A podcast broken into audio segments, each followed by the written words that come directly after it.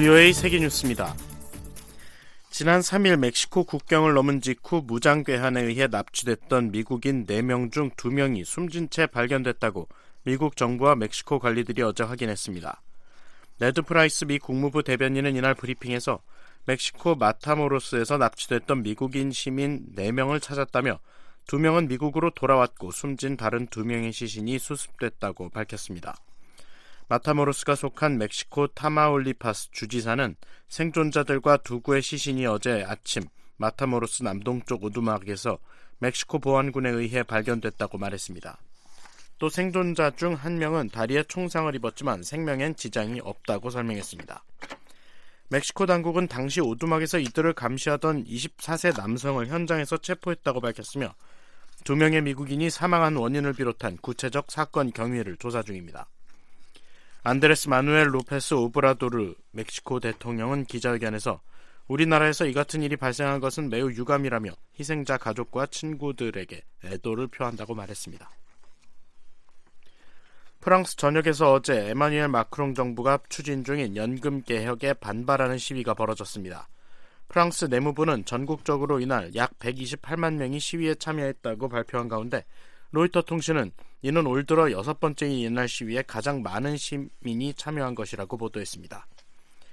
이날 시위로 토탈 에너지사 측은 정유 노동자 중 54%가 파업 중이라고 밝혔고 파업 노조 측은 엑손모빌과 포스, 포트 제롬사 등 정유소들에 대한 연료 공급이 중단됐다고 밝혔습니다. 또한 포스사 노동자 90%와 포트 제롬사 노동자 20%가 파업 중이라고 설명했습니다. 한편 오늘 아침까지 이어진 파업으로 원자력과 화력, 수력 발전소가 영향을 받아 전력 생산량이 전체 생산량의 18%에 달하는 11.2기가와트가량 감소했다고 프랑스 전력공사가 밝혔습니다. 또 고속열차와 지방열차도 세 대 중 한 대꼴로 운행하는 등 파업에 영향을 받고 있다고 로이터 통신은 보도했습니다.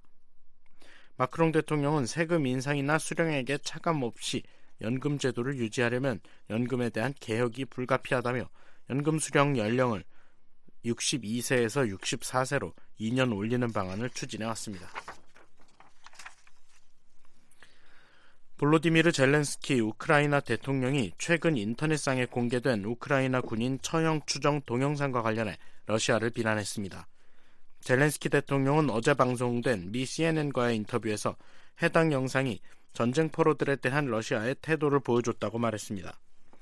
이어 그들에게는 전쟁법, 국제법 또는 어떠한 협약도 없다면서 그들은 어떤 것도 존중하지 않으며 군인처럼 싸우지 않는다고 비난했습니다. 그러면서 인터넷상에 올려진 해당 영상은 이 전쟁의 얼굴이자 러시아 연방의 얼굴이라고 말했습니다. 한편 지난해 발생한 러시아와 유럽을 연결하는 천연가스관 노르트 스트림 파괴의 배후에 친우크라이나 단체가 있었다고 미 뉴욕타임스 신문이 어제 미 관리들을 인용해 보도했습니다. 이 신문은 하지만 젤렌스키 대통령이나 그의 고위 보좌진들이 파괴에 연루됐거나 가해자들이 우크라이나 정부 관리들의 명령에 따라 행동하고 있다는 증거는 없다고 전했습니다. 이에 대해 미하일로 포돌야크 우크라이나 대통령실 보좌관은 성명에서 우크라이나는 의미 의심의 여지 없이 가스관에 대한 과도한 행동에 절대 관여하지 않았다고 밝혔습니다. 차이잉원 타이완 총통이 다음 달 해외 순방길에 미국을 경유할 가능성이 있다고 미 언론들이 보도했습니다. 월스트리트 저널 신문과 블룸버그 통신 등은 어제 이같이 전하면서 차이 총통이 미국을 방문할 경우 케빈 매카시 미 하원 의장이 만날 것이라고 밝혔습니다. 매카시 의장은 이날 기자들에게 차이 총통이 미국에 들르면 만날 것이라고 말했습니다. 앞서 영국의 파이낸셜 타임스 신문은 차이 총통이 4월 중 미국을 경유 방문할 가능성이 있다고 보도했습니다. 이와 관련해 차이완, 타이완 총통실은 오늘 차이 총통의 해외 순방에 대한 질문에 미국을 직접 언급하지 않은 채 환승 협정이 수년간 시행돼 왔다고 밝혔습니다. 그러면서 현재 여러 부서에서 협의 중이며 관련 계획을 준비하고 있다면서 확정되면 관련 일정에 대한 계획을 적절한 때에 설명할 예정이라고 말했습니다. 한편 마우닝 중국 외교부 대변인은 오늘 정례 브리핑에서 관련 보도에 대해 심각하게 우려하고 있다고 밝혔습니다. VOA 세계뉴스 김시영입니다.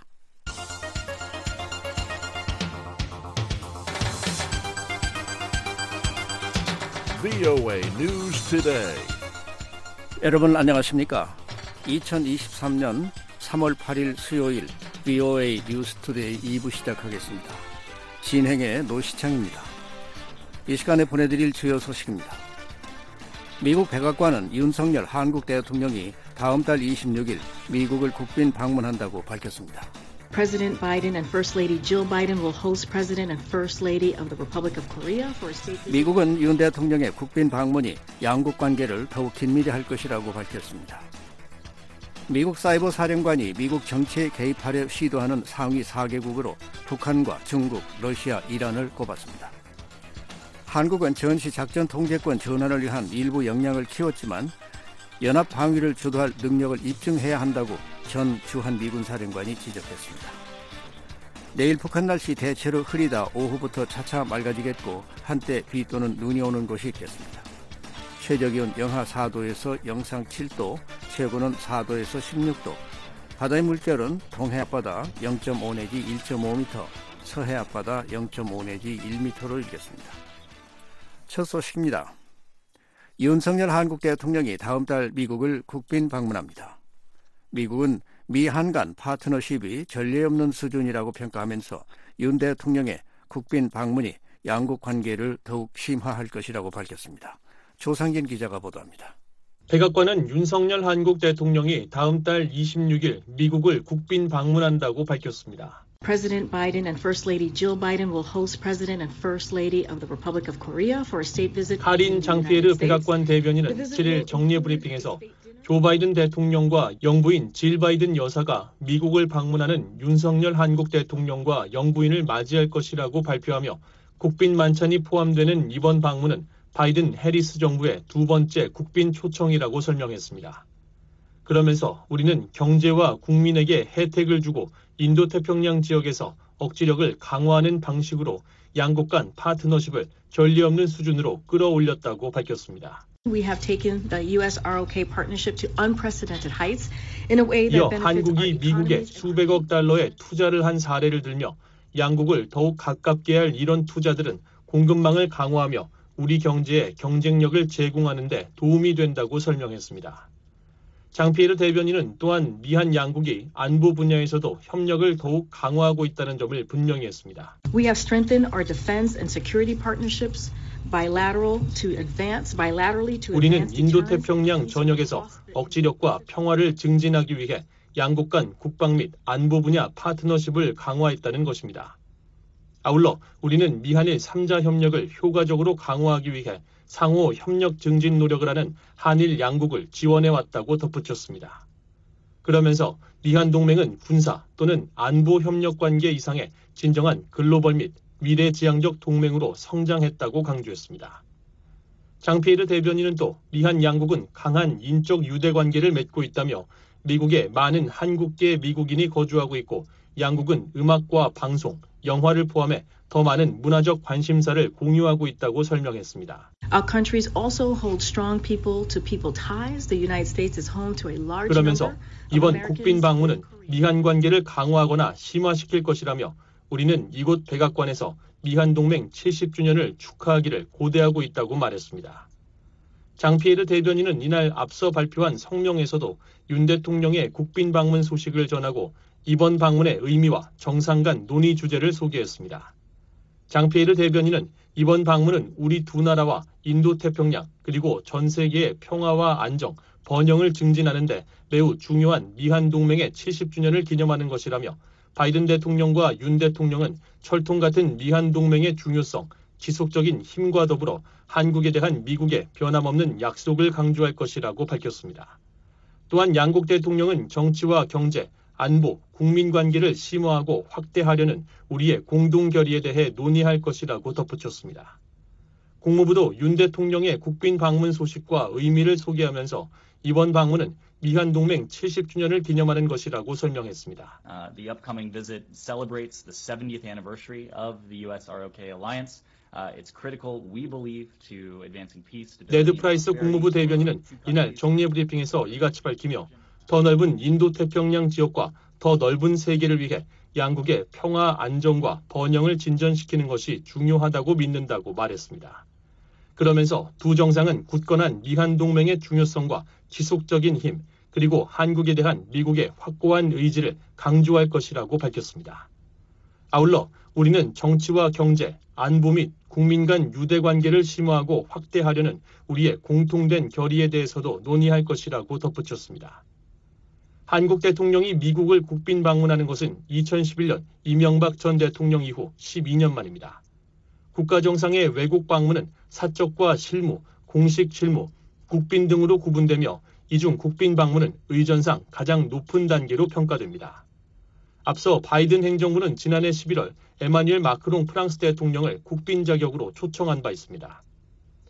한국 대통령실도 윤 대통령의 국빈 방미 계획을 공식 확인했습니다. 김은혜 대통령실 홍보수석은 이날 서면 브리핑을 통해 윤 대통령의 미국 방문은 올해 한미동맹 70주년이라는 역사적인 해를 맞아 이루어지는 것으로서 우리 정상으로는 2011년 이후 12년 만이라고 밝혔습니다. 이어 윤 대통령과 바이든 대통령은 정상회담과 4월 26일로 예정된 국빈 만찬을 포함해 다양한 일정을 함께하면서 지난 70년간 축적된 한미동맹의 성과를 축하하고 동맹의 미래 발전 방향에 관해 심도 있는 논의를 가질 것으로 예상된다고 말했습니다. 또한 작년 5월 및 11월에 개최된 한미 정상회담에서의 논의 결과를 바탕으로 연합 방위 태세 및 확장 억제, 미래 첨단 기술 및 경제 안보, 문화, 인적 교류, 지역과 국제적 도전 과제를 포함한 다양한 분야에서 구체적이고 실질적인 협력 방안을 도출할 수 있을 것으로 기대된다고 밝혔습니다. BOA 뉴스 조상진입니다. 미국을 방문 중인 한국 국가안보실장이 미 국무장관과 백악관 국가안보보좌관을 각각 만나 윤석열 대통령의 미국 국빈 방문 준비 사항을 논의했습니다. 미 국무장관과 백악관 보좌관은 한국에 대한 철통 같은 방위 공약을 확인하고 한국과 일본의 최근 역사 문제 해법 발표를 환영했습니다. 조은정 기자가 보도합니다. 제이크 설리번 백악관 국가안보 보좌관이 7일 김성한 한국 국가안보실장을 만나 윤석열 대통령의 다음 달 미국 국빈 방문과 양국 현안을 논의했습니다.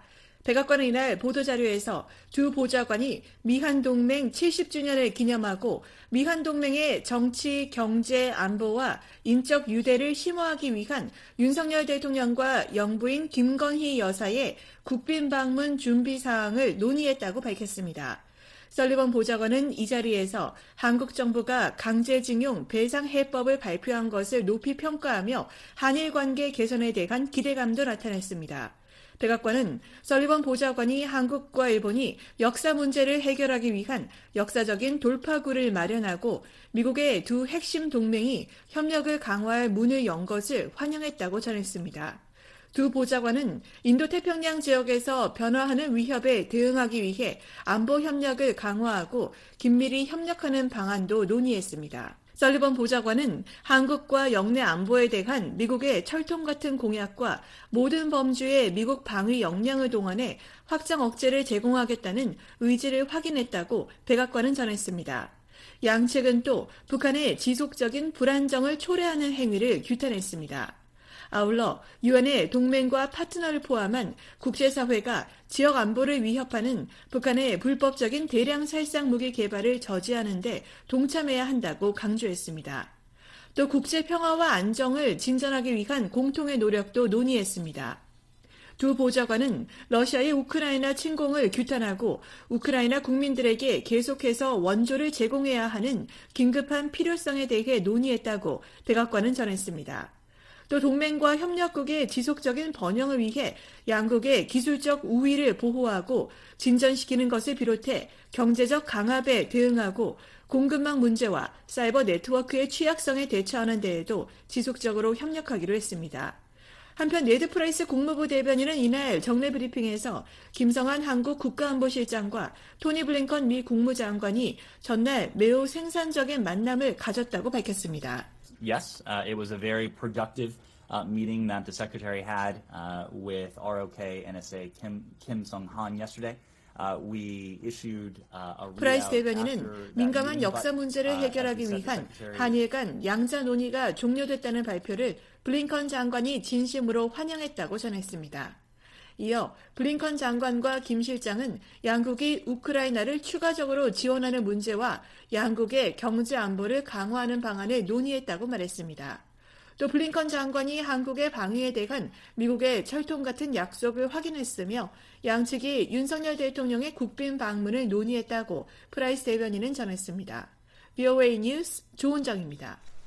윤석열 한국 대통령의 미국 국빈 방문은 한국이 얼마나 중요한 미국의 전략적 파트너인지를 보여주는 중요한 신호라고 미국 전문가들이 평가했습니다. 이번 국빈 방문을 계기로 미한, 미한일 관계가 강화될 것이라는 전망도 나왔습니다. 안소영 기자가 보도합니다. 빅터차 전략국제문제연구소 부소장 겸 한국석자는 윤석열 한국 대통령의 미국 국빈 방문이 미한 관계, 미한일 3자 관계를 강화하는 계기가 될 것으로 진단했습니다. placed a high priority on the relationship with the United States uh, from the start of his term of office. Biden's reciprocated that um, feeling as well. 부시 행정부에서 백악관 국가안보회의 아시아 담당 국장을 지낸 차석자는 7일 BOA와의 전화 통화에서 윤 대통령은 임기 초부터 미국과의 관계에 높은 우선순위를 뒀고 바이든 대통령도 이에 화답했다며 그들은 확장 억제 문제와 경제, 안보 사안에서 많은 진전을 이뤘다고 평가했습니다. 특히 윤 대통령이 미국, 일본과의 양자 및 3자 관계를 개선하고 영내에서 가동되는 민주주의 연합체에 한국을 다시 연결하는 데 중점을 뒀다며 이번 정상회담은 이 같은 모든 추세와 모든 정책 우선순위를 강화할 것이라고 차석자는 말했습니다. 특히 미국 국빈 방문 발표 전날 일제 강제징용 피해 배상 해법에 대한 한국 정부의 발표로 윤 대통령의 외교 정책에 탄력이 붙게 될 것이라고 전망했습니다. The, the the announcement yesterday of the forced labor deal was a you know was a big step. It was a, um, and I think it will open up the playing field for a lot more cooperation, whether in the context of G7 or work streams in the Quad or um, 차석자는 전날 발표된 일제 강제징용과 관련한 중대 발표는 큰 진전이며 성취라고 말했습니다.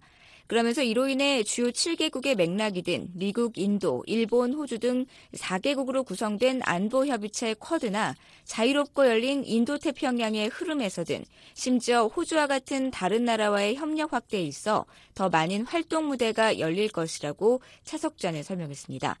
앞서 미국 백악관은 7일 카린장 피에르 대변인 명의의 성명을 내고 윤석열 한국 대통령이 내달 26일 미국을 국빈 방문한다고 발표했습니다. 윤 대통령의 국빈 방문은 바이든 대통령으로서는 에마뉘엘 마크롱 프랑스 대통령에 이어 취임 후 두 번째입니다. 또 한국 대통령의 미국 국빈 방문은 이명박 전 대통령 이후 12년 만에 처음입니다. 게리 세모 전 백악관 대량살상 무기 조정관은 이번 윤 대통령의 국빈 방문을 한국이 얼마나 중요한 미국의 전략적 파트너인지를 보여주는 중요한 신호로 해석했습니다. South Korea has become even more important in U.S. strategy in Asia. And the administration 세이모 전 조정관은 이번 국빈 방문은 한국이 미국의 아시아 전략에서 더욱 중요해지기 시작했다는 점을 보여주기 때문에 중요하다며 바이든 행정부는 윤 대통령을 미국의 목표를 지지하고 이에 매우 협조적인 인물로 본다고 말했습니다. 이어 미국은 북한의 지속적인 위협에 대처하고 한국이 핵무기를 보유하지 않도록 설득하며 한일 간 협력을 강화하고 중국을 억제할 더 강력한 동맹을 구축하기 위해 노력하고 있다며 따라서 이 모든 사안에서 실제로 한국은 중요한 파트너라고 말했습니다. 에반스 리비아 전 국무부 동아태 담당 수석 부차관보는 북한과 중국, 러시아의 도전에도 불구하고 미안 동맹이 새롭고 활기찬 시대를 맞고 있다며 미안 동맹 70주년을 기념하기에 한국 대통령의 미국 국빈 방문만큼 적합한 것은 없다고 말했습니다. 리비아 전 수석 부차관보는 문재인 정부의 어려운 시기와 문 전 대통령과 트럼프 전 대통령 관계에 힘든 기간을 보낸 후 이제 미한 동맹은 양국 관계를 새롭고 더욱 강하며 한층 높은 수준으로 끌어올리는 과정에 있다고 말했습니다. 그러면서 바이든 대통령과 윤 대통령은 양국 관계를 더욱 확대하고 새로운 차원으로 성장시키는 위치에 있게 될 것이라며 일본과의 역사 문제를 풀려는 윤 대통령의 용기와 비전이 성공적인 미국 방문에 발판을 마련했다고 평가했습니다. 패트릭 크로닌 허드슨 연구소 아시아태평양 안보석자는 윤 대통령의 국빈 방문은 미한 동맹 70주년을 맞아 양자 관계를 확인하고 강화하는 데 의미가 있다고 말했습니다. 크로닌 안보석자는 두 대통령이 미한 동맹의 과거 성과를 겸허히 돌아보면서 가능성으로 가득 찬 번영되고 안전한 미래를 담대하게 바라볼 수 있다며 이같이 전했습니다. 그러면서 미한 동맹의 미래 발전 방향에 관한 의제에는 기술 혁신과 확장 억제 실행을 위한 신뢰할 수 있는 계획, 같은 생각을 가진 파트너와의 협력이 포함될 것으로 내다봤습니다. 세이모어 전 조정관은 미한 정상에게 가장 시급한 의제는 점증하는 북한의 위협에 대한 대응 방안이 될 것이라고 말했습니다. 아울러 공급망 문제에 대한 미국과 한국의 협력도 핵심적인 이슈가 될 것이라고 말했습니다. I think the other key issues will be uh, South Korean and U.S. cooperation on 한국 기업들이 미국 내 반도체 생산 시설 건설 등을 위해 미국에 많은 투자를 하고 있는 만큼 한국과 미국 간 공급망 문제에 대한 협력 방안이 또 다른 주요 안건이 될 것이라는 겁니다. 세이모 전 조정관은 또한 바이든 대통령과 윤 대통령이 중국에 대한 대응 방안에 관한 의견을 교환할 것이며 미국은 한국이 쿼드에서 보다 적극적인 역할을 하기 원할 것이라고 말했습니다. BOA 뉴스 안소영입니다.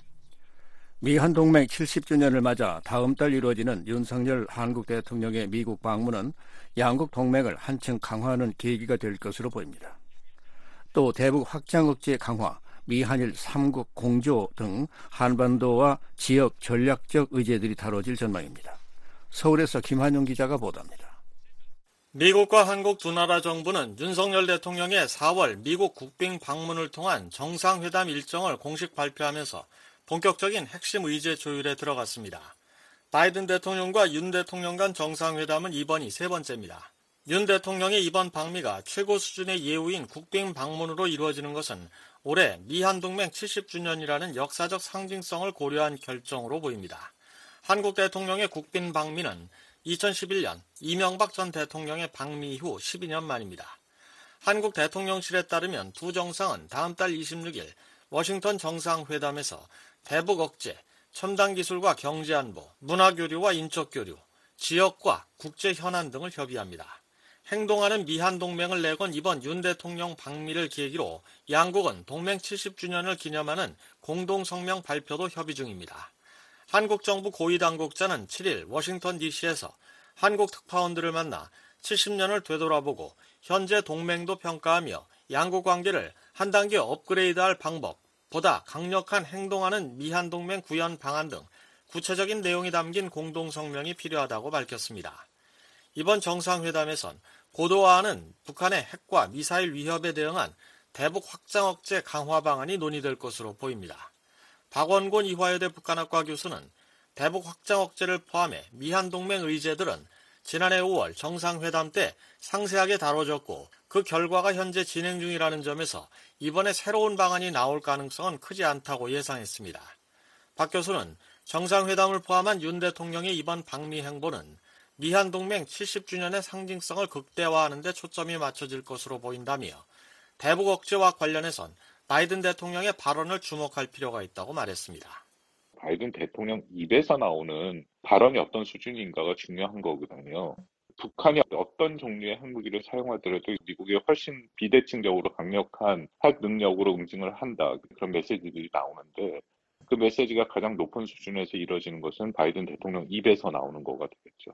김은혜 한국 대통령실 홍보수석은 윤 대통령의 이번 방미가 미한 동맹이 급변하는 국제 정세와 미래 불확실성에 대비해 더욱 능동적으로 진화해 나가기 위한 역사적 전기가 될 것이라고 밝혔습니다. 한국 정부 산하 국책 연구기관인 통일연구원 조한범 박사는 윤 대통령의 이번 방미는 국제 정세의 격변기 속에서 미국의 인도 태평양 전략과 한국의 대외 전략이 부합한다는 양국 지도부의 판단 속에서 이루어진 것으로 평가했습니다.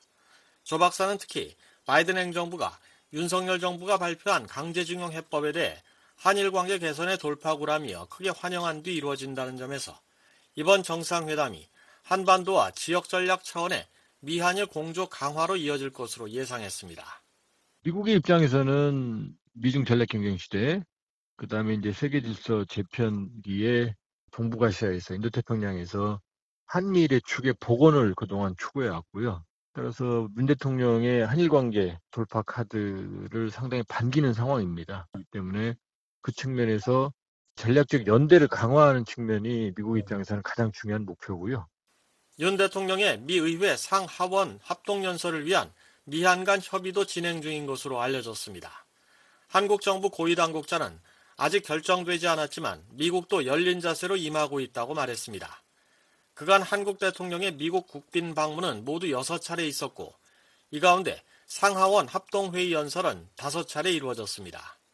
한국 외교부 산하 국립외교원 김현욱 교수는 미 의회 연설 그 자체로 미한 동맹 70주년의 강력한 상징적 이벤트가 될 것이라고 말했습니다.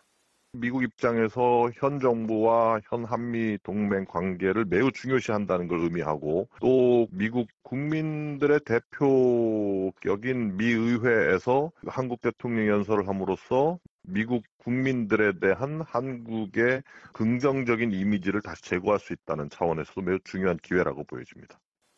한국 내에선 윤 대통령이 이번 방미를 통해 미국의 반도체 지원법과 인플레이션 감축법, IRA 등의 시행에 따라 한국 기업이 받을 불이익을 해소할 수 있는 방안을 찾을지에 주목하고 있습니다. 미 반도체 지원법은 자국 내 반도체 공장을 짓는 기업에 총 390억 달러 지원금을 지급하겠다고 했지만 초과이익 공유 등의 조건을 붙였고 IRA는 북미에서 최종 조립된 전기차에만 최대 7,500달러의 보조금을 지급하겠다는 내용을 담았습니다. 한편 미국과 한국은 다음 달 북한의 다양한 무력 도발 가능성을 예의주시하고 있습니다. 윤 대통령의 방미 기간에 즈음한 북한의 대형 도발 가능성이 제기되고 있습니다. 경남대 극동문제연구소 이물출 교수입니다. 북한은 한미 동맹 또는 확장 억제를 강화에 따라서 자신들의 입지가 좁아지고 또 압박되고 있는 이런 부분에 대해서 어떤 식으로든 불만을 표출할 가능성이 높습니다. 그 네. 불만의 표출 방법의 하나로서 자신들이 이미 예고했던 정찰 위성의 발사 또는 고체 연료 RCBM의 어, 발사 그런 가능성이 상당히 높다고 할 수가 있죠. 한국국가정보원은 7일 국회 정보위원회 업무보고에서 북한이 다음 달까지 핵훈련과 신형 대륙간 탄도미사일 또는 군사 정찰위성 발사 가능성이 있다고 보고했습니다. 서울에서 VOA 뉴스 김환용입니다. 북한은 어제 즉 7일 경기도 파주시 사격장에서 포사격 도발이 있었다며 한국 측에 군사 행동을 중지하라고 주장했으나 한국 합동참모본부는 근거 없는 억지 주장이라고 일축했습니다. 북한 군 총참모부는 대변인 발표에서 7일 오전 적은 서부전선 전방 경기도 파주시 진동면 초리 사격장에서 30여 발의 포사격 도발을 감행했다고 밝혔다고 관영 조선중앙통신이 보도했습니다. 이어 이는 조성된 정세를 더욱 악화시키는 매우 엄중한 무력 도발 행위라며 적 측이 군사분계선 일대에서 도발적 군사 행동을 당장 중지할 것을 엄중히 경고한다고 밝혔습니다. 이에 한국합동참모본부는 북한이 주장하는 지역에서 한국군의 포사격은 없었다고 반박하면서 북한군 총참모부의 발표는 사실이 아니며 근거 없는 억지 주장이라고 강조했습니다. 북한군의 주장은 오는 13일부터 미한 연합 연습 자유의 방패가 예정된 가운데 긴장 고조의 책임을 한국 측에 떠넘기고 무력 도발 명분을 축적하려는 의도라는 관측이 나오고 있습니다.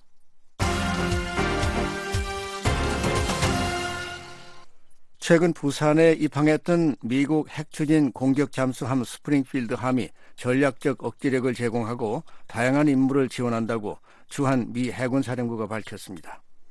동맹과 파트너십이 영내 안정에 필수적이라는 점도 강조했습니다. 박동정 기자가 보도합니다. 주한 미 해군 사령부는 6일 자유롭고 개방된 인도태평양 지역은 미국 국민과 동맹, 파트너의 안보와 번영에 필수적이라고 밝혔습니다. 주한 미 해군 사령부 공보실은 최근 부산 작전기지에 입항한 스프링필드함이 북한의 핵과 미사일 위협을 저지하는데 어떤 도움이 될 것으로 보느냐는 후유의 서면 질의에 이같이 답하면서 USS 스프링필드는 스텔스 기능이 가장 뛰어난 세계 최첨단 잠수함 중 하나라고 설명했습니다. 이어 로스앤젤레스급 잠수함들은 전략적 억지력을 제공하고 다양한 임무를 지원한다고 밝혔습니다. 그러면서 그런 임무에 대잠수함전, 정밀 지상 공격, 정보, 감시, 정찰, 조기 경보, 특수전 능력, 그리고 동맹 파트너와의 상호 운용성이 포함된다며 이것은 계속 우리의 주요 전략적 이점이 될 것이라고 강조했습니다. 주한미 해군사령부 공보실은 스프링필드함의 부산 입항을 공개한 이유에 대해선 미 해군의 한국 항구 방문은 일상적이며 우리가 70년 이상 이 지역에 주둔해온 것과 일치한다고 말했습니다. 이어 영내 동맹 파트너와 관여를 하는 것은 기존의 강력한 관계를 기반으로 하며 우리에게 서로 배울 수 있는 기회를 제공한다고 덧붙였습니다. 그러면서 이번 기한 기간 스프링필드함 승조원들은 방문한 미국과 한국 해군 고위 지도자들을 맞이했고 홍법사와 통도사에서 열린 지원 행사에 참여해 한국 문화에 대해 더 배웠다고 설명했습니다. 아울러 자유롭고 개방된 인도태평양에 대한 우리의 공통된 약속은 미국과 한국 국민을 연결하는 항구적인 우정과 동맹의 토대를 제공한다고 말했습니다. 미국 해군이 한국 해군과 어떤 협력을 계속할 것인지 묻는 질문엔 동맹과 파트너십은 영내 안정에 필수적이라고 답했습니다. 주한 미 해군 사령부는 미한 동맹은 지난 1953년 체결된 이래 새로운 국제 여건 속에서도 강력하고 지속적인 것으로 입증됐으며 세계에서 가장 상호 운용성이 뛰어나고 유능하며 역동적인 양자 동맹 중 하나라고 밝혔습니다. 이어 우리는 동맹에 대한 철통 같은 공약을 지원하기 위해 동맹인 한국 해군과 계속 협력하기를 기대한다고 강조했습니다. 앞서 미 해군 칠함대는 지난달 25일 자체 트위터 계정에 로스앤젤레스급 고속 공격 잠수함 스프링필드함이 23일 부산항에 입항했다고 밝히며 한국 해군의 환영을 받는 스프링필드함과 승조원의 모습이 담긴 사진을 공개했습니다. VOA 뉴스 박동정입니다. 로버트 에이브람스 전 주한 미군 사령관은 전시 작전 통제권 전환과 관련해 한국이 필요한 일부 역량을 획득하는 데 진전이 있었다고 평가했습니다. 하지만 완전한 역량 확보와 배치에는 아직도 해야 할 일이 많다면서 연합 방위를 주도할 능력을 입증해야 한다고 강조했습니다. 조상진 기자가 보도합니다. 로버트 에이브럼스 전 주한미군 사령관은 자신이 재직 당시 한국군으로의 전시작전 통제권 전환 문제에 전혀 의지를 보이지 않았다는 일각의 지적에 대해 나는 일관되게 이 문제와 관련한 입장을 표명했다고 밝혔습니다. 에이브럼스 전 사령관은 7일 부승찬 전 한국 국방부 대변인의 최근 저서에 언급된 그 같은 지적에 대한 BOA의 서면 질의에 동맹 간 조건 기반의 전시작전 통제권 전환 계획에 대한 나의 견해는 잘 문서화돼 있다며 이같이 밝혔습니다. 그러면서 이 같은 전환 계획은 지난 2015년에 열린 미한 안보협의회 SCM의 일부로 양국 국방장관이 승인하고 서명한 것임을 상기시켰습니다. 앞서 부승찬 전 대변인은 지난달 출간한 자신의 회고록에서 지난 2020년 10월 미국에서 열린 한미 안보협의회에 참석한 에이브럼스 사령관의 발언에서 미국은 전자권 전환 의지가 전혀 없다는 것을 느낄 수 있었다고 주장했습니다. 전임 문재인 정부에서 마지막 국방부 대변인을 역임했던 부전 대변인은 또 에이브럼스 사령관은 당시 한국이 핵심 군사 능력을 확보하는데 4년에서 6년이 소요된다며 미래 연합사령부 완전 운용 능력 실시보다 먼저 핵심 능력을 구축하라고 막말을 했다고 썼습니다. 에이브럼스 전 사령관은 자신의 발언을 막말로 규정하고 전작권 전환 의지가 없다고 주장한 부 전 대변인의 말에 조건 기반 전작권 전환 계획은 미한 양국 정부에 의한 합의 사항임을 거듭 강조했습니다. 그러면서 한국군이 연합 방위를 주도할 준비가 돼 있음을 입증하기 위해 충족해야 할 상호 합의된 세 가지 조건이 있다며 그중 두 가지는 한국이 많은 특정 주요 군사 능력을 획득하고 배치하는 것과 관련이 있다고 말했습니다. 에이브럼스 전 사령관은 내가 지난 2021년 한국을 떠날 당시 일부 역량을 획득하고 배치하는데 많은 진전이 있었지만 나머지 역량을 획득하고 배치하기 위해서는 여전히 많은 작업들이 남아 있었다고 지적했습니다. 한편 에이브럼스 전 사령관은 부 전 대변인이 자신의 견해를 막말로 규정한 것과 미한 안보협의회에서 있었던 발언 내용을 외부로 유출한 혐의로 그가 한국 방첩사령부의 조사를 받은 것과 관련해서는 정확한 경위를 알지 못하는 상황에서 해당 사안에 대해서는 언급하지 않겠다고 답했습니다. 에이브럼스 전 사령관은 그동안 전시작전 통제권 전환 문제와 관련해 한국군의 역량 확보가 우선이라는 일관된 입장을 보여왔습니다.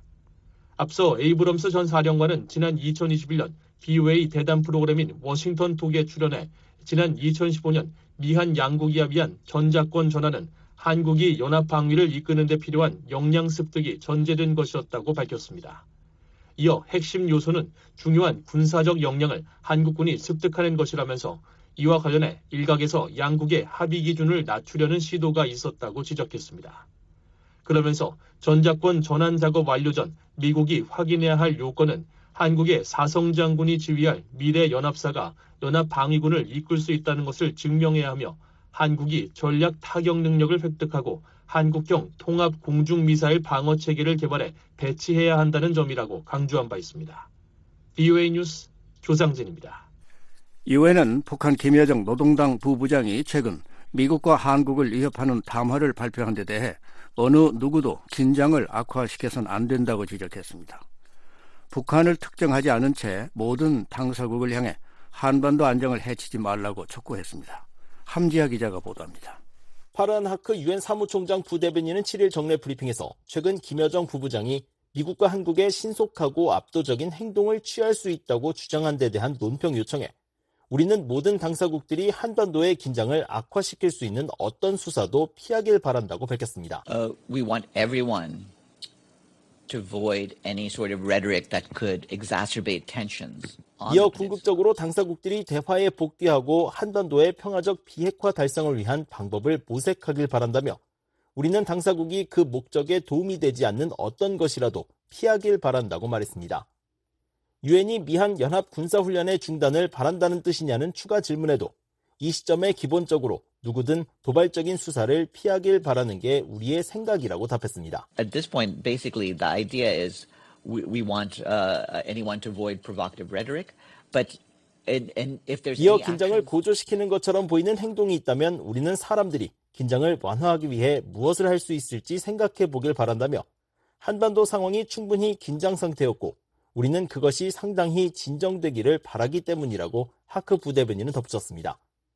앞서 김여정 부부장은 7일 조선중앙통신을 통해 공개한 담화에서 미국과 한국군의 군사적 동태를 빠짐없이 주시하고 있다며 판단에 따라 언제든지 적중하고 신속하며 압도적인 행동을 취할 수 있는 상시적 준비 태세에 있다고 주장했습니다. 비오이 뉴스 함자입니다. 한국의 권영세 통일부 장관은 오늘 데이비드 앨리스 북한 주재 영국 대사와 콜린 크룩스 한국 주재 영국 대사를 함께 만나 북한과 외교 관계를 맺고 있는 영국의 역할을 강조하며 북한이 핵과 미사일 개발을 포기하고 대화에 나설 수 있도록 설득해 달라고 요청했다고 통일부가 전했습니다. 통일부에 따르면 권 장관과 두 대사는 한반도 문제를 비롯한 다양한 분야에서 협력을 계속해 나가기로 했고 두 영국 대사는 한국 정부의 담대한 구상 정책 방향에 공감을 표하며 주 북 대사관의 조속한 운영 재개를 희망한다고 말했습니다.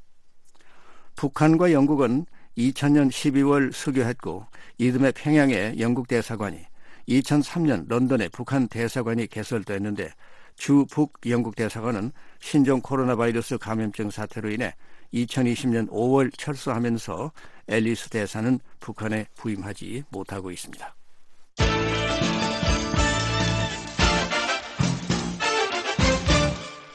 미국 상하원 의원들이 한국전쟁 추모의 벽에서 발견된 오류를 바로잡을 것을 요구하는 서한을 국방장관에게 보냈습니다. 오류의 원인이 된 결함을 찾아내 같은 일이 반복되지 않도록 해야 한다는 점도 강조했습니다. 이재훈 기자가 보도합니다. 미 상하원 의원들은 로이드 오스틴 국방장관에게 보낸 서한에서 한국전 추모의 벽 오류에 대해 깊이 우려하고 있다며 이런 명백한 결함이 완공 이후까지 간과된 책임을 묻기 위해 글을 쓴다고 밝혔습니다. 이 일자로 발송된 서한에서 의원들은 최근 보도들은 새로 공개된 한국전 추모의 벽에 1000개 이상의 철자 오류와 수백 개의 추가 오류가 포함돼 있을 것이라고 주장한다며 이같이 말했습니다. 서한 발송에는 상원 에너지 천연자원위원회 조 맨친 위원장과 존 바라소 공화당 간사, 하원 천연자원위원회 브루스 웨스터맨 위원장과 라울 그리잘바 민주당 간사, 로저 위커 상원 군사위 공화당 간사와 마이크 로저스 하원 군사위원장 등 6명의 의원이 참여했습니다. 의원들은 이런 엄청난 규모의 오류는 초기 계획을 통과해서는 안 됐고 돌에 새겨지는 것은 물론 세워지지도 대중에 공개되지도 말았어야 했다고 지적했습니다. 특히 미 의회는 추모의 벽 건립법의 일환으로 국방부의 추모의 벽에 새겨질 이름에 대한 기준을 마련하고 그런 기준에 기초한 완전하고 정확한 명단을 내무부에 제공하라고 지시했었다는 점을 상기했습니다. 의원들은 유족들과 고마운 나라에 대한 감동적인 헌사였어야 했던 것이 당혹스런 결례가 돼 유감스럽다며 문제를 바로잡기 위해 필요한 조치를 취하고 오류를 일으킨 소통과 조사의 결함을 찾아내 이런 오류가 반복되지 않도록 해야 한다고 강조했습니다. 그러면서 이 문제와 관련해 소관 상임위의 감독 활동을 지원하기 위해 위원회와 브리핑 일정을 잡을 것을 오스틴 장관에게 요구했습니다. 또한 국방부가 한국전 참전용사 기념재단과 내무부에 제공한 추모의 벽에 새겨질 명단과 명단 전달 날짜, 명단 제공에 사용한 절차, 오류 세부 내용 등을 늦어도 오는 23일 오후 5시까지 제출할 것도 요구했습니다. 국방부는 의원들의 사안에 대한 부유의 논평 요청에 7일 오후 4시 현재까지 답하지 않았습니다. 워싱턴 DC 한국전쟁 기념공원에 세워진 한국전쟁 추모의 벽은 지난해 7월 제목됐습니다. 추모의 벽에는 미군 전사자 3만여 명과 한국군 카투사 전사자 7천여 명 등 4만여 명의 이름이 새겨져 있습니다. 미국의 뉴욕타임스 신문은 지난 1월 한국전쟁 연구자이자 역사학자인 할바커 형제를 인용해 추모의 벽에 새겨진 미군 전사자들 이름에 오자가 있거나 아예 빠진 경우가 많다고 보도한 바 있습니다. 이에 미 국방부는 당시 VOA에 이런 오류가 발생한 것은 유감스러운 실수라면서 국방부는 실수를 바로잡기 위해 내무부와 협력하고 있다고 밝힌 바 있습니다. 추모의 벽 건립을 주도한 한국전 참정용사 기념재단은 당시 VOA에 우리는 국방부 국립공원관리청과 협력해 한국전에서 전사한 참전용사들의 이름이 추모의 벽에 정확하게 반영될 수 있도록 계속 노력할 것이라고 밝혔습니다. 이에 우리는 국방부가 수정이 필요하다고 결정해 재단에 통보하면 적절한 수정을 위해 국립공원관리청과 협력할 것이라고 덧붙였습니다. VOA 뉴스 이존입니다. 미국이 인권을 전면에 내세우며 북한을 전방위적으로 압박하는 정책을 펼쳐야 한다고 로버트 조셉 전 국무부 군축 국제안보 차관이 제안했습니다. 조셉 전 차관은 VOA와의 인터뷰에서 비핵화 협상에 집중하는 과거 전략 대신 새로운 대북 전략이 필요하다며 이같이 말했습니다. 2003년 리비아의 핵 포기를 이끌어낸 조셉 전 차관은 김씨 정권이 절대로 핵을 포기하지 않을 것이라며 북한 주민들에게 정보를 유입해 내부로부터의 정권 교체를 추진해야 한다고 말했습니다. 조은정 기자가 조셉 전 차관을 화상으로 인터뷰했습니다. 조셉 차관님, 북한이 2017년 핵무력 완성을 선언했고 김정은 위원장은 올해 핵무기를 기하급수적으로 늘리라고 지시했습니다. 미국 정부의 새로운 대북 정책을 제안하셨는데요. 과거와 어떻게 근본적으로 다릅니까? previous policies, and I think there's been a remarkable consistency in American policy with regard to North Korea, has always placed 과거 미국의 대북 정책들은 놀랍도록 일관되게 협상을 통한 비핵화에 집중했습니다. 우리는 훨씬 다른 접근법을 제안합니다. 김씨 정권이 권력을 유지하는 한 북한은 핵 프로그램과 미사일 전력을 확대할 것이라는 점을 전제하면서 전략을 짰습니다. 경제와 외교 등 모든 국가적 도구를 활용해 북한을 봉쇄하면서 인권 문제를 전면에 내세우는 것입니다. 더 나은 삶을 살고 마땅히 누려야 할 기본적인 존엄성을 가지려는 북한 주민들의 열망을 토대로 내부로부터 정권 교체를 추구하는 것입니다. 우리가 정보와 영향력 캠페인을 펼치면서 인내심을 갖고 힘과 의지를 투사하며 무엇보다 지도력을 발휘하면 그 목표를 달성할 수 있다고 믿습니다. 조셉 차관님, 미국의 과거 대북 정책들이 북한의 핵 개발을 막지 못한 이유는 무엇이라고 보시나요? Well, I think Exhibit A, in terms of the failure of 30 years of policy, is the growth in the North Korean nuclear arsenal. 30년간의 정책에 실패한 증거물 1호는 북한 무기고 확대입니다. 아주 적은 숫자인 핵탄두 한두 개로 시작해 오늘날 40개에서 60개로 늘었고 2027년까지 이 숫자는 최대 200개로 늘어날 것으로 전망됩니다. 불과 4년밖에 남지 않았고 앞으로도 계속해서 증가할 것입니다. 이러한 전망대로라면 북한군의 역량은 영국군과 프랑스군과 같은 수준에 도달할 것입니다. 수년 뒤 북한이 핵무기를 수백 기 갖고 있을 때 우리가 이런 대화를 계속하지 않아야 합니다. 우리는 또 북한이 다른 불량 국가들의 핵기술을 포함한 무기를 판매하는 경향을 알고 있습니다. 저는 북한이 심지어 테러 단체들의 팔 것이라고 믿습니다. 따라서 우리는 정책을 바꿔야 합니다. 국무부 군축 국제안보 차관을 지내셨는데요. 북한이 대량 살상 무기를 다른 나라들과 테러 단체들에 전파한 증거를 보셨습니까? Well, of course, there's an abundance of evidence with regard to uh, North Korea and Iran's relationship in the missile field. 탄도미사일 기술과 관련한 북한과 이란의 관계에 대한 증거는 아주 많습니다. 북한이 시리아에 원자로 핵 기술을 수출한 것도 목격했는데 이스라엘이 2007년에 공습으로 제거했죠. 우리는 북한의 확산 활동을 잘 알고 있습니다. 제가 재임 당시 대량 살상 무기 확산 방지 구상을 만든 가장 큰 동기 중 하나가 바로 북한의 확산 활동을 막기 위한 것이었습니다. 북한의 대량 살상 무기와 운송수단 확산 활동엔 한계가 없습니다. 조셉 차관님, 정부 캠페인을 통해 내부로부터의 정권 교체를 추구한다고 하셨습니다. 현 김정은 체제 하에서는 비핵화가 불가능하다고 생각하기 때문입니까? 또 인권 문제를 제기하는 것이 어떻게 비핵화와 정권 교체로 이어집니까? That's a terrific question. Let me try to let me try to answer that. I think the uh, motivation of the Kim regime 아주 좋은 질문입니다. 김씨 정권은 핵무기 보유가 정권 생존에 필수적이라고 보고 있습니다. 또한 핵은 이웃 국가들을 위협하는 정치적 목적을 달성하기 위한 수단이기도 하죠. 북한이 한반도를 통일하기 위한 전쟁을 시작할 경우 미국이 한국에 지원군을 보내는 것을 막기 위한 수단으로 핵무기를 사용할 것으로 보입니다. 따라서 북한의 핵무기를 포기하지 않고 계속 확충할 것이 분명합니다. 여기서 중요한 점은 북한 정권의 가장 큰 취약점은 내부에서 비롯된다는 것입니다. 기본적인 인권을 부정당했던 북한 주민들로부터 비롯되는 것입니다. 우리의 전략은 정보와 영향력 캠페인을 통해 북한 주민들에게 그들의 인권 상황이 최악이라는 점과 김씨 정권의 부패를 알리고 외부 세계에 대한 진실, 한국의 자유와 번영을 전하는 것입니다. 다시 말하면 북한 정권이 교체되거나 한국 주도의 통일이 될 경우에만 북한 비핵화가 이루어질 것이라고 판단하시는 거죠? That's correct. We do. Uh, we, we, do not think that uh, the North Koreans will negotiate. If they do negotiate, it won't be in good faith. 그렇습니다. Sort of the 우리는 북한이 협상하지 않을 것이라고 봅니다. 협상을 하더라도 성실히 임하지 않을 것이란 점을 우리는 과거 경험을 통해 알고 있습니다. 북한은 최근 협상을 통해 핵 능력을 흥정하지 않을 것이란 점을 법에 명시했죠. 조셉 차관님, 국가적 도구를 모두 활용하는 전략인데 북한을 전방위로 압박한다는 뜻인가요? 왜 다각도의 압박 캠페인이 이 시점에 필요하다고 보시나요? Well, I think the best way to think about this is to think about U.S. policy with regard to the Soviet Union during the Cold War. 냉전 기간 동안 미국이 소련에 대해 봉쇄 정책을 유지했다는 점을 생각하면 잘 알 수 있습니다.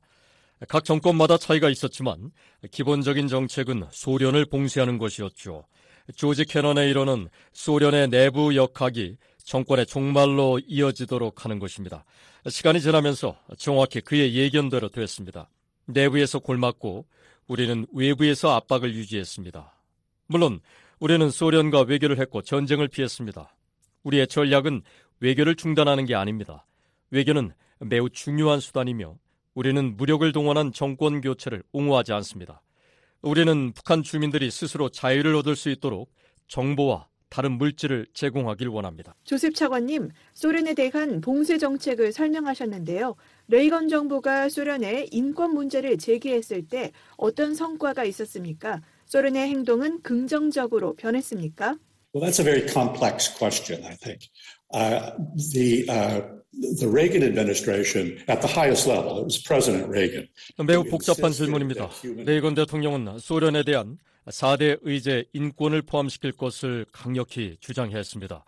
이외에 경제 문제, 영내 문제, 중거리 핵전력 협약 등 군축 협상이 핵심 의제였죠. 이러한 다양한 노력들이 통합되면서 소련 정권의 종말을 촉진하고 가속화시켰습니다. 소련 지도자들이 내부적으론 자신들의 입지가 불안하다고 인지한 점에서 이를 분명히 알 수 있죠. 조셉 차관님, 북한은 핵 선제 공격에 나설 수 있다는 핵 무력 정책을 법제화했습니다. 이 점을 감안하면 한국과 미국이 북한에 대한 선제적 무력 사용을 포함한 비상 계획을 세우는 것이 신중하고도 분별 있는 조치 아닐까요? Certainly, I think we need to be uh, cognizant of North Korean policy, and in fact, under this new law that you cite. 우리는 북한 정책을 잘 파악하고 있어야 합니다. 북한은 김씨 정권이 위협을 받으면 핵무기를 선제적으로 사용하겠다는 점을 법제화했죠. 당연히 우리는 북한의 그 선택에 대비할 필요가 있습니다. 방위태세, 억제태세와 관련해 우리가 정권 교체를 달성하기 위해 무력을 선제적으로 사용하지 않는다는 점을 보고서에 분명히 밝혔습니다. 북한이 공격을 진행하고 있고 특히 대량 살상 무기를 사용하고 있다는 높은 확신이 있는 경우에만 미국과 한국이 선제적 무력 사용을 해야 한다는 것입니다. 북한은 다량의 화학 무기와 생물학 무기를 보유하고 있다는 점을 기억해야 합니다. 지금까지 저희가 큰 틀의 대북 정책의 전략을 살펴봤는데요. 북한의 도발이 사상 최고 수위를 기록하고 있는데 조셉 차관님의 전략이 당면한 북한의 위기 고조에는 어떻게 대응합니까? There's no silver bullet. Okay. Uh, North Korea is determined to continue its nuclear force. It's con- to continue 특별한 묘책은 없습니다. 북한은 핵무력과 미사일 개발을 계속할 것입니다. 극초음속 미사일로 미국 도시들을 볼모로 잡아두려고 하죠. 우리는 방위와 억제에 있어 인내심을 갖고 힘을 투사하는 전략을 추구합니다. 우리가 60년에서 70년에 걸쳐 소련에 대응한 것을 기억해야 합니다. 우리가 북한의 정보를 유입하는 등 이 전략을 추진한다면 북한은 그것보다 훨씬 짧게 걸릴 것입니다. 우리는 정권을 봉쇄해야 합니다. 북한의 도발적 행동을 막을 수는 없을 것이며 현재 미국의 대북 정책도 물론 북한의 도발을 막지 못하고 있습니다. 우리는 통일을 염두에 두며 인권 캠페인을 통해 정권의 종말을 가속화할 필요가 있습니다. 조셉 차관님은 2003년 리비아의 핵 포기를 이끌어내셨습니다. 많은 전문가들은 북한이 리비아식 비핵화는 받아들이지 않을 것이라고 합니다. 리비아 사례에서 어떤 교훈을 얻어 북한에 적용할 수 있을까요? Yeah, all of these challenges, all of these proliferation challenges are unique. North Korea is not Libya. Libya is not Iran. 모든 확산 문제들은 독특하고 북한, 리비아, 이라는 모두 상황이 다릅니다. 하지만 성공적인 정책들의 공통점은 국가적 도구를 포괄적이고 응징력 있게 모두 통합한다는 점입니다. 리비아의 경우에도 그랬고 북한에도 이런 정책을 이행해야 합니다. 또한 우리는 리비아 정부에 대해 핵무기와 핵 프로그램, 대량 살상 무기를 포기하는 전략적인 결정을 내릴 것을 거듭 촉구했습니다. 북한에도 그렇게 해야 합니다. 북한이 지키지도 않을 합의만 나오는 협상을 계속 이어갈 순 없습니다. 북한이 핵과 미사일을 더 많이 만들 시간만 벌 뿐입니다. 바이든 정부의 이 정책 제안을 전하셨나요? 대선 주자들에게는요? Our strategy is uh, is known at the highest levels of the Biden administration, uh, and we will be in uh, contact with them. 우리의 전략을 바이든 정부 최 고위층에서 알고 있습니다. 우리는 앞으로 몇 주 안에 그들과 접촉해 우리의 전략을 설명할 것입니다. 또 대선 주자들에게도 우리의 전략 문서를 전달하는 과정 중에 있습니다. 차기 대통령이 취임하면 이 문제를 시급한 우선순위에 두고 적합한 사람들에게 맡기길 기대합니다. 이 정책을 이행하는 것은 어려울 것이란 점을 잘 알고 있습니다. 우리의 관료주의를 먼저 극복해야 합니다. 우리는 지난 30년간의 실패한 정책을 포기하지 못하고 있습니다. 지금까지 로버트 조셉 전 국무부 군축 국제안보 차관으로부터 비핵화 협상에 집중하는 과거 전략에서 탈피한 새로운 대북 전략에 대해 들어봤습니다.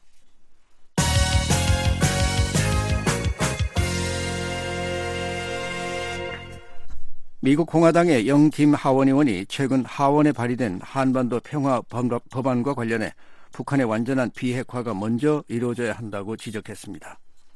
영내 지속적인 평화와 안보를 보장하는 정책을 계속 추진할 것이라는 입장도 밝혔습니다. 이종훈 기자가 보도합니다. 미 하원 외교위 인도태평양 소위원장인 공화당의 영킴 의원은 북한 문제와 관련해 평화에 관심 없는 독재자와 종전선언의 전제 조건인 평화협정은 협상될 수 없다고 말했습니다. 김 의원은 민주당의 브래드 셔먼 하원 의원이 종전선언 등을 촉구하는 한반도 평화법안을 최근 발의한 것과 관련해 6일 VOA의 서면으로 법안 발의자의 의도는 높게 평가한다면서 이같이 밝혔습니다. 또 실제로 북한과 한국은 여러 평화협정에 서명했었고 이후 북한은 이를 공개적으로 위반했다고 덧붙였습니다. 김 의원은 김정은은 도발에 관심 있다며 이렇게 신용할 수 없고 신뢰할 수 없는 협상가에 지렛대를 넘겨주는 것은 큰 실수라고 주장했습니다. 특히 북한의 완전하고 검증 가능하며 돌이킬 수 없는 비핵화 없이 한국 전쟁을 공식적으로 끝내는 건 궁극적으로 이 법안이 의도하는 바와 정반대의 결과를 가져올 것이라며 그것은 한반도를 불안정하게 만들 것이라고 말했습니다. 그러면서 나는 인태소 위원장으로서 행정부의 종전선언 반대를 계속 촉구하는 한편 영내 지속적인 평화와 안보를 보장하는 정책을 계속 추진할 것이라고 덧붙였습니다. 샤먼 의원은 김 의원의 발언에 대한 VOA의 논평 요청에 7일 오후 4시 현재까지 답하지 않았습니다. 앞서 샤먼 의원은 지난 1일 한국전 종전선언과 평화협정 체결, 미국 연락사무소 설치, 이상가족 상봉을 위한 미국인의 북한 여행금지 규정 재검토 등의 조치를 통해 한반도 평화체제를 구축하도록 하는 내용의 한반도 평화법안 재발의를 발표했습니다. 셔먼 의원은 종전선언과 관련해 나는 1953년에 전쟁을 끝내는 것을 양보로 여기지 않는다며 아이젠하워 전 대통령이 전쟁에서 휴전으로 전환하는 건 북한 정부에 양보하기를 원했기 때문이 아니라 평화협정의 형태로 이동하기 위한 정책의 연장선이었다고 밝힌 바 있습니다. 또 이것은 미국이 방위 공약을 철회하도록 하기 위해 고안된 법안이 아니다라고 말했습니다. VOA 뉴스 이존입니다. 지금까지 VOA 뉴스 투데이 2부를 들으셨습니다. 잠시 후에는 역사 속 오늘 세계 뉴스에 이어 여기는 워싱턴입니다가 방송됩니다. 이 시간은 지구촌 오늘과 아메리카나우 그리고 주간 프로로 미국의 경제와 산업을 생활 속에서 풀어보는 생활 속 경제가 방송됩니다. 여러분의 많은 애청 바랍니다.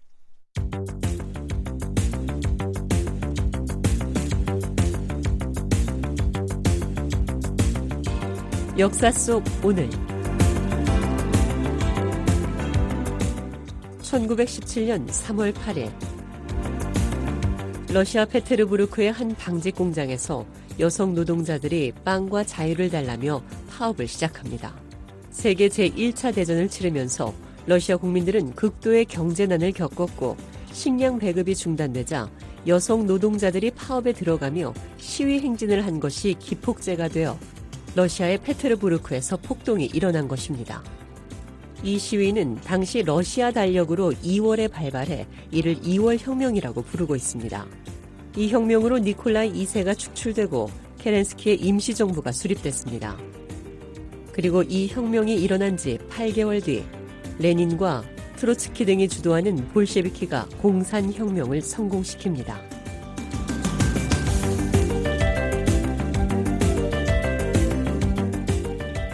1908년 3월 8일 미국의 1만 5천여 명의 여성 섬유 노동자들이 시위를 벌입니다. 이들은 여성의 정치 참여와 임금 인상, 노동조합 결성의 자유를 촉구했습니다. 공제 산업 여성 근로자들은 미성년자들의 노동을 금지하고 임금을 인상하며 노동조합 결성의 자유와 여성의 정치 참여를 허용할 것을 촉구했습니다.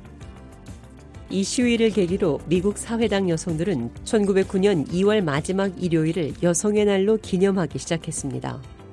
그리고 1910년 덴마크 코펜하겐에서 개최된 국제사회주의 여성회의에서 처음으로 국제 여성의 날에 관한 결의가 채택됐고 그 이듬해부터 독일과 오스트리아, 덴마크 등에서 국제 여성의 날을 기념하기 시작했습니다. 그리고 세계 각국은 매년 3월 8일을 세계 여성의 날로 기념하며 여성 인권 향상을 위해 노력하고 있습니다.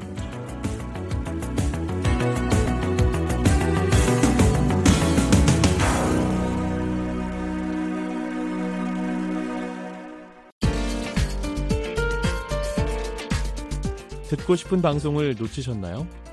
인터넷 웹사이트 www.voakorea.com으로 들어오시면 실시간 방송 청취는 물론 다시 듣기, 방송 원고 보기가 가능합니다. BOA 방송 웹사이트 www.boakorea.com에 많은 이용 바랍니다.